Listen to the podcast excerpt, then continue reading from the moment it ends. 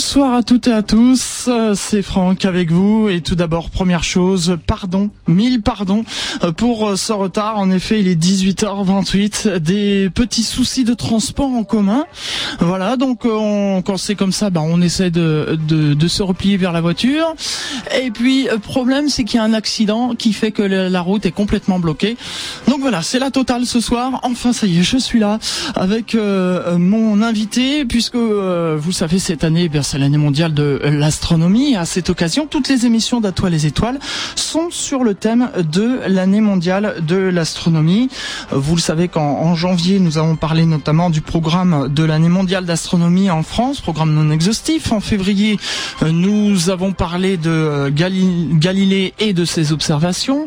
Euh, en mars, nous avons parlé des senteurs d'astronomie. Et puis le mois dernier, euh, nous avons été voir comment ça se passait l'année mondiale mondiale d'astronomie euh, chez nos amis les Belges. Eh bien aujourd'hui, on va s'intéresser au mystère de l'énergie et la matière noire avec comme, euh, comme invité euh, monsieur Jean-Michel Alimi qui est directeur du laboratoire Univers et théorie de l'Observatoire de Paris qu'on appelle aussi le LUT, LUTH et spécialiste de cosmologie. Monsieur Alimi, bonsoir. Bonsoir. Pardon hein, pour le retard, je suis vraiment désolé. Euh, donc, nous allons parler aujourd'hui de, de énergie noire, matière noire. Tout d'abord, est-ce que vous pouvez vous, vous, présenter un peu plus en détail? Oui, bien sûr. Je suis donc euh, chercheur euh, en cosmologie, en astrophysique théorique. Je dirige le laboratoire Univers et Théorie qui axe son activité sur la modélisation théorique des systèmes astrophysiques. Euh, ces thématiques vont de la cosmologie aux planètes extrasolaires, euh, la cosmologie étant un, thème très important au laboratoire. Et je suis directeur de recherche au CNRS.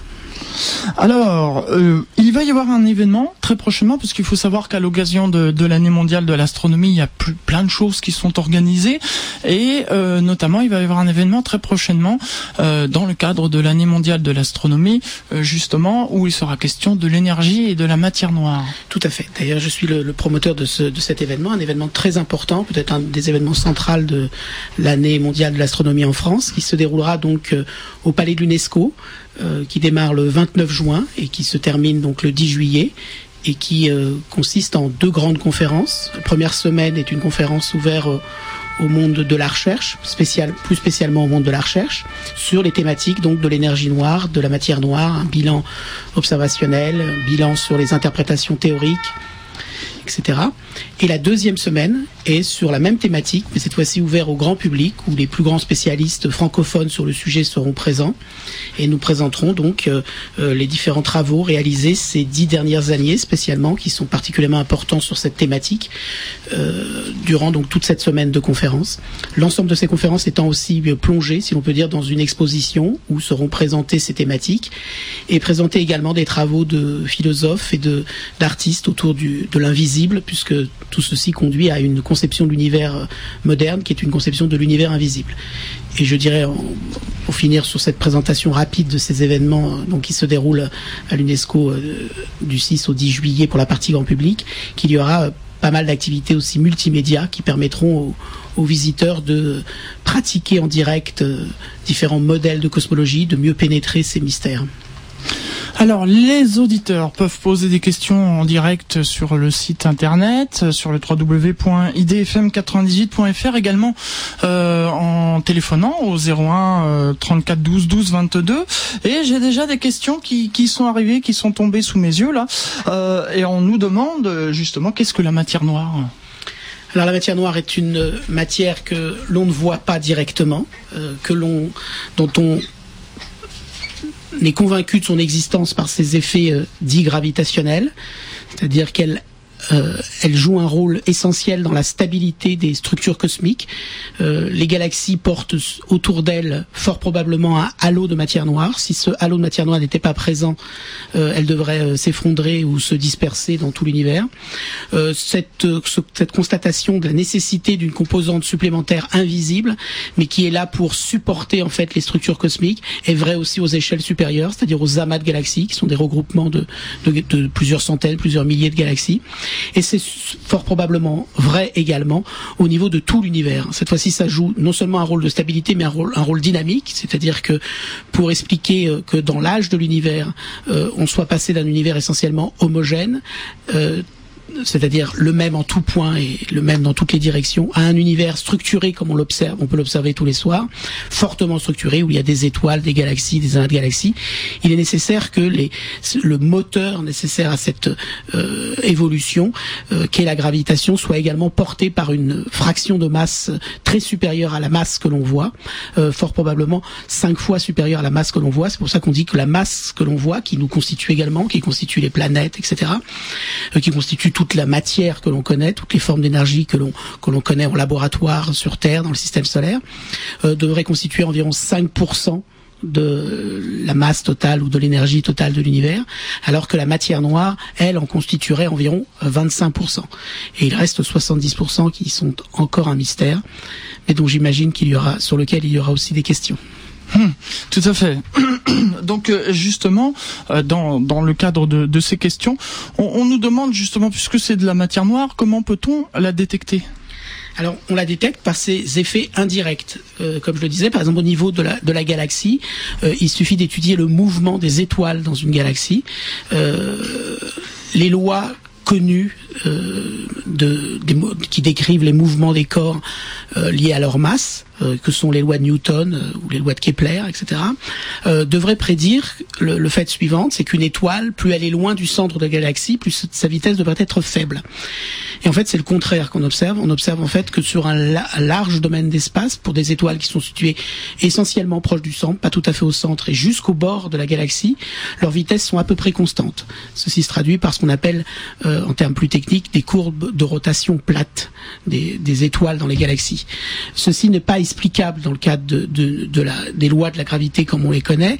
Euh, sur, surtout si justement n'est présent dans la galaxie que ces étoiles. Par contre, si on y ajoute un halo de matière noire, un nuage de matière noire sous-jacent, donc on ne voit pas directement, mais dont on, voit l'effet indirect par le mouvement des étoiles, euh, qui va être en fait dominant dans le contenu matériel de toute la galaxie, alors on est capable d'expliquer ce, cette courbe de rotation plate, c'est-à-dire d'expliquer pourquoi une étoile placée au bord de la galaxie a un mouvement de rotation à l'intérieur de cette galaxie qui est semblable à une étoile qui serait plus proche du centre des galaxies.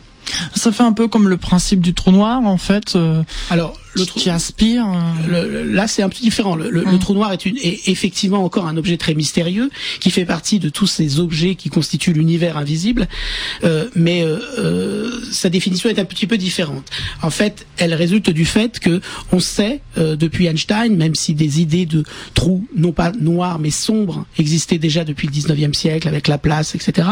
Mais on sait depuis Einstein que euh, la présence de matière dans l'espace et dans l'espace-temps même courbe cet espace cet espace-temps et que la lumière suit euh, les courbes de cet espace qui euh, qui n'est plus euh, assimilable directement à une ligne droite comme on les connaît dans l'expérience sensible que l'on a autour de nous. Et donc quand cette matière est alors suffisamment concentrée, suffisamment dense, extrêmement dense, extrêmement concentrée, la courbure va devenir telle que le point où se situera cette matière va, va devenir singulier et la lumière va tomber euh, ou suivre cette courbure de l'espace et va tomber euh, au centre de cette concentration. Et elle va tellement tomber la, courbure étant tellement importante qu'elle ne peut plus jamais ressortir. C'est pour ça qu'on qu appelle alors le trou euh, noir parce que rien n'en sort, excepté si on a une description. Mais là, on aborde d'autres sujets, une description quantique de ce trou noir, c'est-à-dire un peu comme par les lois de la physique qui décrivent l'infiniment petit, puisque cette concentration nous ramène à des domaines de l'espace-temps infiniment petits. Donc il n'y a plus seulement la gravitation qui est important, mais également la mécanique quantique on peut imaginer alors que quelques parcelles d'informations, disons, peuvent s'extraire de ce trou noir. Mais ça, c'était encore une autre histoire. Question de, de, Didier qui demande la matière noire peut-elle servir à la, à la construction d'étoiles, à la fabrication d'étoiles? À nouveau, indirectement, elle est absolument essentielle. Elle est même, mmh. au-delà même de la formation des étoiles, elle est absolument déterminante dans toute la structuration de l'univers. Euh, l'univers comme on l'observe directement, c'est-à-dire essentiellement à travers la lumière, sous toutes ses formes, lumière au sens le plus général. Je pense que les auditeurs sont familiarisés avec ceci, c'est-à-dire pas simplement la lumière visible, mais également l'émission dans l'infrarouge, l'ultraviolet, toute la gamme du, du rayonnement électromagnétique. L'observation du ciel est essentiellement à travers la lumière que l'on que l'on on, l'a fait. Euh, donc euh, la quantité de matière que l'on peut déduire de la lumière qu'on observe est relativement faible. Les écarts à une distribution totalement homogène, c'est-à-dire identique en tout point de la matière dans l'univers et dans l'univers très lointain, sont très faibles. Ils sont de typiquement 10-5, c'est-à-dire euh, 10 oui, typiquement 10-5, 1 pour cent millième. Donc c'est-à-dire ça signifie que c'est à peu près pareil en tout point et quelque part on trouve un cent millième de masse supplémentaire ou un cent millième de masse, euh, il manque un, un cent millième de masse. Euh, une telle faiblesse de fluctuation dans l'âge de l'univers, c'est-à-dire typiquement dans 14 milliards d'années, ne pourrait pas conduire à la, aux étoiles et aux galaxies que l'on que l'on observe aujourd'hui. Il est nécessaire d'imaginer qu'il y a comme un moteur derrière, une masse supplémentaire, à nouveau qui est la masse de matière noire, qui va jouer ce rôle et qui va permettre à de si faibles fluctuations dans l'âge de l'univers donné, typiquement 14 milliards d'années, de conduire à une structuration, donc à des galaxies et dans un deuxième temps des étoiles, euh, ou, suivant les scénarios, ça peut se passer dans, un ordre un peu différent d'ailleurs, mais donc à une structuration de l'univers euh, qui conduit à l'univers que l'on connaît aujourd'hui. Donc indirectement, oui, la matière noire ne crée pas directement des étoiles, mais dans le processus d'effondrement de la matière et de déclenchement de, toutes les réactions thermonucléaires à l'origine de la formation d'une étoile, il est absolument nécessaire qu'il y ait d'abord une structuration, et cette structuration n'est possible qu'avek la matière noire. Alors je réagissais parce que vous dites, euh, vous, vous donnez des chiffres astronomiques, c'est le cas de le dire, et, et c'est dingue quand on voit, euh, vous, vous, vous, arrivez à savoir qu'il y a une, une, infime fluctuation comme ça dans l'univers. C'est par quel moyen que vous savez? Par des calculs? Alors euh, non, c'est également des observations, et, et là c'est justement la période euh, privilégiée pour pour en parler, puisque il y a quelques jours, le, le satellite Planck et Herschel ont été lancés, et spécialement le satellite Planck a pour objet dans la suite, si l'on peut dire, avec euh, une amélioration des projets scientifiques supplémentaires euh, de, du satellite WMAP qui avait été lancé par la NASA en début des années 2000, euh, d'observer justement ce fond de lumière, ce fond de, photons, de grains de lumière qui nous provient du fin fond de, l'univers, qui sont les premiers photons qui se sont échappés du Big Bang.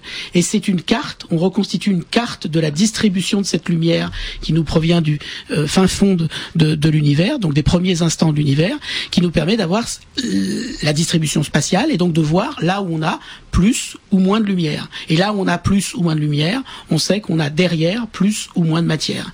Et le plus ou le moins, on peut donc le mesurer par les photons que l'on observe effectivement. Et on mesure effectivement alors qu'on a euh, typiquement euh, 10-5 en, fluctuation, c'est-à-dire une distribution essentiellement homogène, mais des petits écarts euh, qui décrivent des petits écarts de distribution de matière euh, aux premiers instants, typiquement 300 000 ans d'années après le Big Bang.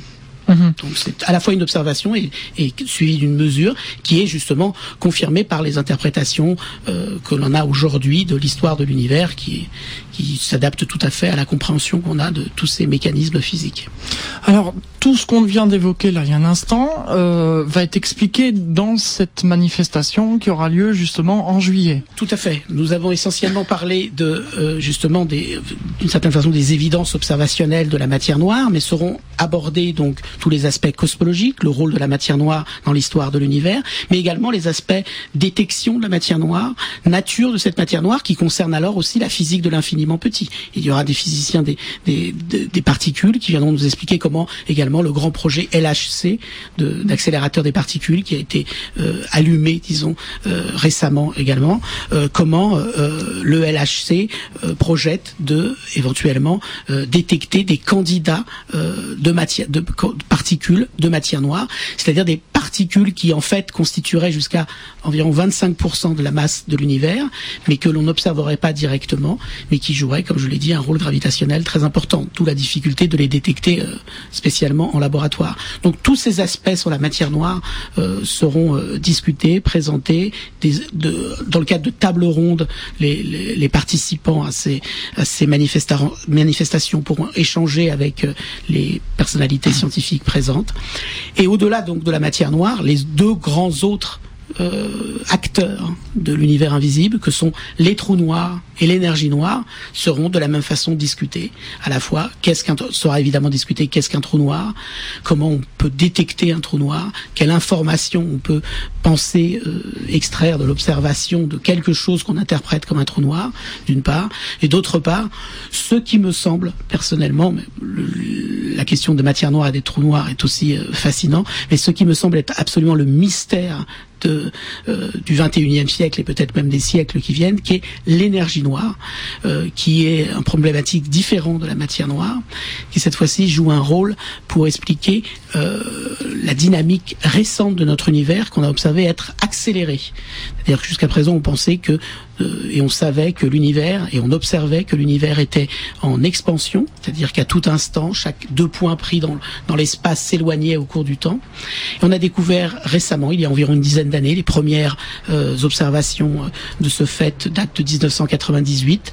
D'ailleurs, la personne qui a fait ces observations sera également à l'UNESCO.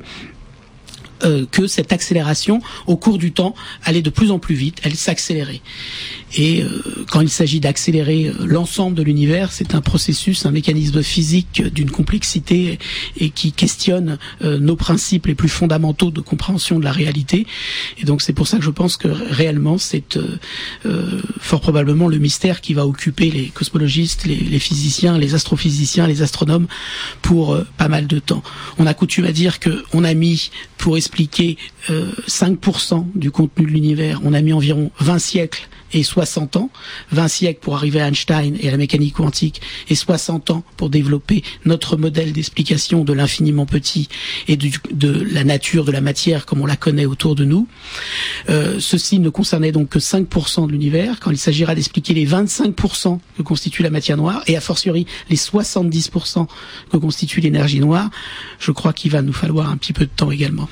Je m'en doute. Alors, euh, euh vous, avez vous avez parlé tout à l'heure du LHC, ça fait euh, réagir parce qu'il y a, une polémique avec euh, le LHC. Certains disent que c'est dangereux.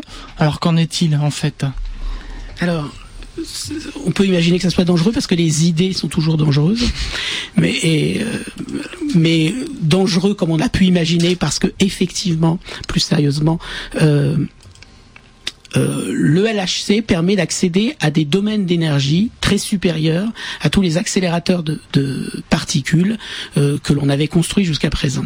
Dans, à ces niveaux d'énergie-là, on peut imaginer que euh, s'il existe euh, c'est là que la controverse est apparue, s'il existe des dimensions supplémentaires à notre espace, et si dans ces dimensions supplémentaires pourraient se former des trous noirs, atteignant cette énergie, on pourrait mettre en évidence faire émerger d'une certaine façon ces dimensions supplémentaires et les trous noirs qui s'y blottissent, disons, et, et éventuellement envisager que la Terre, d'abord le LHC dans son ensemble, la région euh, du LHC, donc le CERN, etc., et la Terre dans son ensemble, soit engloutie dans ce trou noir que nous, nous ferions émerger dans notre réalité sensible. Euh, je pense qu'en réalité, ce pas, ça ne peut pas se passer comme ça, parce que si ces dimensions supplémentaires existent, euh, raisonnons juste un instant, si effectivement dans ces dimensions il y a ces trous noirs, euh, si elles devaient être mises en évidence par le lâcher, ce qui est possible, elles doivent aussi exister ailleurs dans l'univers, parce que si elles n'existent pas ailleurs dans l'univers, il n'y a aucune raison que le lâcher les mette également en évidence. Si elles, si elles existent, ailleurs dans l'univers, ce processus qui consisterait à ce que tout l'environnement soit englouti dans ces trous noirs aurait dû se produire ailleurs dans l'univers. Et on aurait dû l'observer. Et en fait, plus sérieusement encore, on en verrait des traces, on est tout à fait capable de les calculer. On n'a jamais observé quoi que ce soit de ceci. Donc on sait que même si ces trous noirs devaient émerger grâce au LHC, on n'a pas de crainte à avoir et on ne devrait pas euh, finir englouti dans ces trous noirs en question. Qu'on se le dise. On va faire une petite respiration très rapide parce que c'est vrai qu'on avait euh, du retard et on revient dans un instant où, vous l'avez évoqué euh, justement tout à l'heure. On va parler de, de l'énergie noire cette fois-ci. Hein. À tout de suite. Un petit peu de, de musique d'ambiance. Voilà, juste une petite respiration. Je vous avais dit que c'était court, hein, puisque voilà, en raison de petits problèmes de transport, de gros problèmes de transport, on m'en dira. voilà, je suis arrivé un petit peu en retard. On revient avec euh, notre invité Jean-Michel Alimi, euh, qui, je vous rappelle, est, directeur euh, du laboratoire Univers et théorie de l'Observatoire de Paris et spécialiste en, de cosmologie. On, a parlé de la matière noire et vous avez évoqué aussi, juste avant de, parler du LHC et de répondre à la question d'auditeur, vous avez parlé de l'énergie noire. Tout à fait. Donc tout comme euh, si on devait dresser en fait la carte de l'univers, euh, on sait aujourd'hui que cet univers se compose essentiellement de trois Une première composante qui est la matière ordinaire comme on la connaît, donc, et qui est évaluée typiquement à moins de 5%. Une deuxième composante qui est la matière noire, dont nous avons, déjà discuté, qui est évaluée à 25%, et une autre composante de 70% que l'on appelle l'énergie noire. Quel est son rôle? Pourquoi elle a été introduite? Parce que en 98, des astronomes ont observé euh, l'explosion de supernovas euh, dans des galaxies lointaines. Euh, les propriétés particulières de ces supernovas, c'est que, en fait, elles devraient exploser de la même façon qu'elles soient proches de nous ou loin de nous. Et donc cette propriété fait que les supernovas peuvent nous servir de ce qu'on appelle des chandelles standards. C'est-à-dire puisqu'on est capable de dire quelle est effectivement la quantité de lumière qu'elles émettent par la quantité de lumière que l'on observe, on est donc capable de déduire la distance à laquelle elles se situent. C'est ce qu'ont fait ces astronomes, Adam Rees, Saül Permuter, etc., des équipes américaines, et euh, avec des, collaborateurs euh, internationaux. Euh, et ils ont noté que les distances à laquelle se situaient ces supernovas, les galaxies qui portaient ces supernovas, étaient beaucoup plus lointaines que ce qu'on imaginait. Mmh. La seule façon alors d'expliquer de, ce fait que les en fait, ces supernovas et les galaxies qui les portent sont beaucoup plus lointaines, c'est d'envisager que l'univers en expansion s'est dilaté au cours de, son histoire de façon encore plus rapide que ce qu'on pouvait imaginer. Et de façon tellement rapide qu'il a dû accélérer son expansion typiquement dans le milliard d'années qui vient de s'écouler.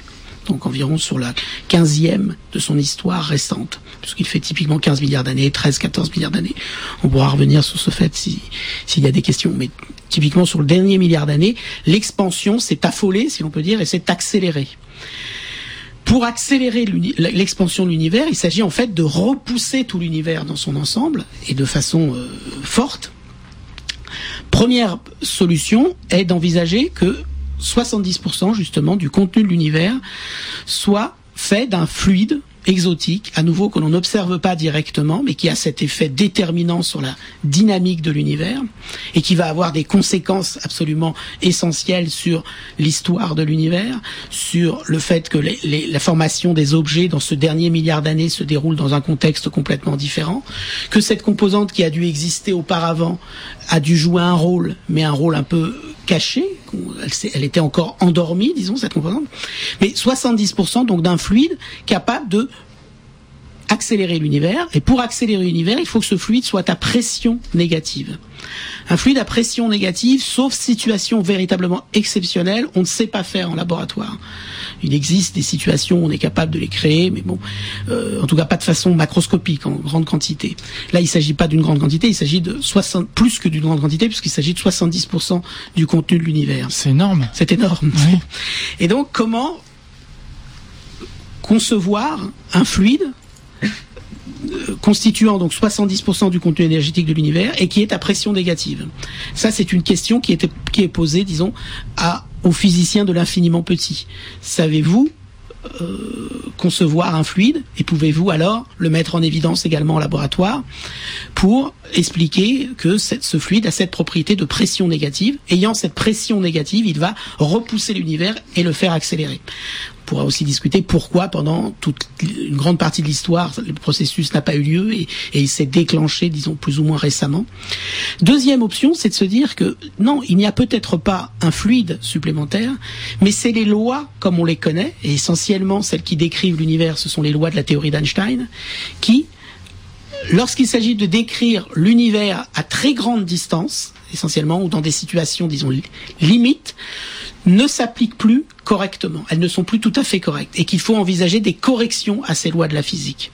Donc deux options. Soit d'envisager un contenu énergétique nouveau, qui remet en cause notre conception de l'infiniment petit, soit de remettre en cause notre conception de l'infiniment grand, pour expliquer que l'univers dans son ensemble, euh, sur l'époque récente, aurait une dynamique qui ne serait pas celle que prédit la théorie d'Einstein, mais une dynamique différente, celle que l'on observe effectivement.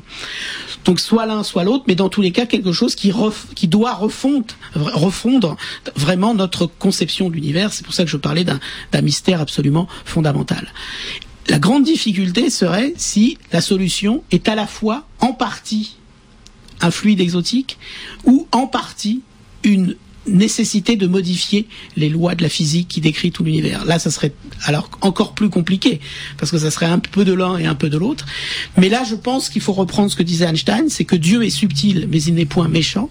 Le subtil, c'est qu'il nous a sûrement fabriqué quelque chose qu'il faut comprendre. Mm. Le méchant, c'est s'il nous aurait non seulement fabriqué quelque chose qu'il faut comprendre, mais en plus, il l'aurait logé dans différentes solutions. Mais ça, je n'ose y croire. C'est ça qui est passionnant, justement, d'être chercheur, justement, d'essayer de trouver la, réponse du pourquoi, du comment. Oui, alors pourquoi, comment? Peut-être, je dirais. Euh, c'est pour ça que, d'ailleurs, à ces événements de, l'UNESCO qui s'intitulent L'univers invisible dans son ensemble et qui vont traiter toutes ces thématiques dont on a parlé, trou noir, matière noire, énergie noire, aspect observationnel, expérimental, théorique.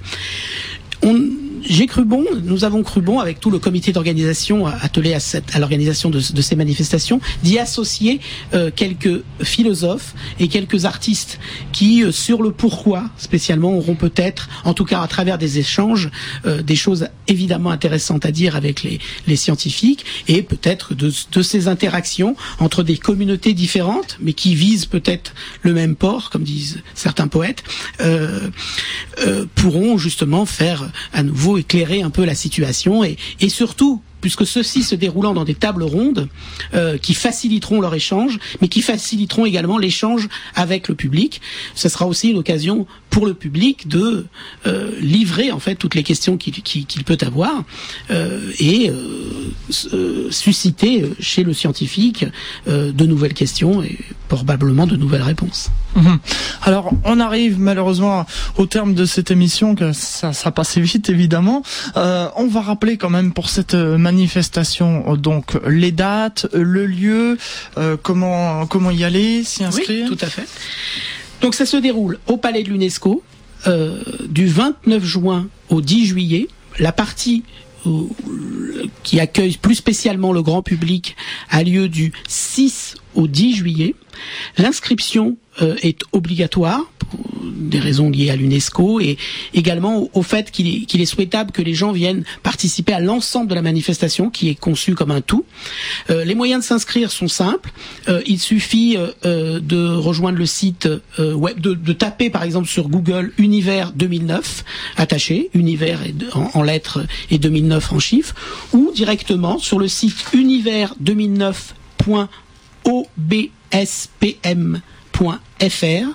Euh, vous trouverez toutes les euh, possibilités, toutes les, conditions pour s'inscrire et participer donc à euh, ces événements euh, de conférences, de d'espaces multimédia, d'expositions que je crois être passionnants, qui ont déjà connu sous ce format sur une thématique un peu différente un très grand succès en 2005 lors de l'année mondiale de la physique. À l'époque, nous avions construit un même type d'événement sur Einstein et les travaux d'Einstein. Là, nous avons construit ces manifestations sur l'univers invisible visible et la conception moderne de notre univers.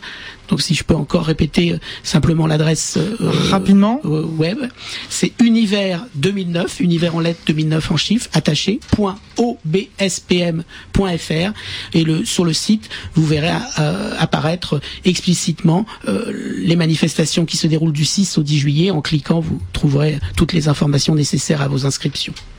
Merci Jean-Claude Jean-Michel Almy, pardon. le mot de la fin pour conclure. Ben, le mot de la fin, c'est que euh, tout ceci me semble être fascinant. Je crois que nous sommes vraiment à la veille d'une révolution conceptuelle dans l'histoire des idées, dans l'histoire de l'astronomie, de la cosmologie, de la physique. Euh, participer euh, chacun à sa façon à, à cette révolution me semble être une belle aventure. Donc. Merci beaucoup euh, Jean-Michel Amy d'avoir participé à cette émission et pardonnez-moi encore. Euh, on arrive donc au terme de cette émission à toi les étoiles qui était euh, en direct aujourd'hui. Hein, vous avez pu vous en rendre compte. on se donne rendez-vous le troisième mercredi du mois de juin. Ce sera le mercredi 17 juin. Euh, je peux pas encore vous dire puisque l'émission est en préparation. Et pour tout vous dire, j'attends la réponse début juin euh, de l'invité en question. J'aimerais bien vous mettre un petit peu sur la piste, mais euh, si ça marche pas, j'ai peur que ça fasse des fausses joies. Donc je préfère ne rien dire. En tout cas, soyez au rendez-vous le mercredi 17 juin. Et puis notez bien aussi sur vos agendas et Jean-Michel Alimi, si vous êtes libre, pourquoi pas. il y aura une nuit spéciale à toi les étoiles de minuit à 6 heures du matin antenne ouverte, il y aura des invités, les auditeurs pourront téléphoner, poser des questions. Donc voilà, ce sera fin juin, la date n'est pas encore fixée, mais vous serez euh, bien entendu euh, tenu au courant euh, via les bandes annonces. Merci à toutes et à tous, encore désolé pour ce retard indépendant de ma volonté. Passez une très bonne soirée, un bon week-end prolongé pour ceux qui font le pont. Et puis donc rendez-vous dans un mois. Bonsoir à tous.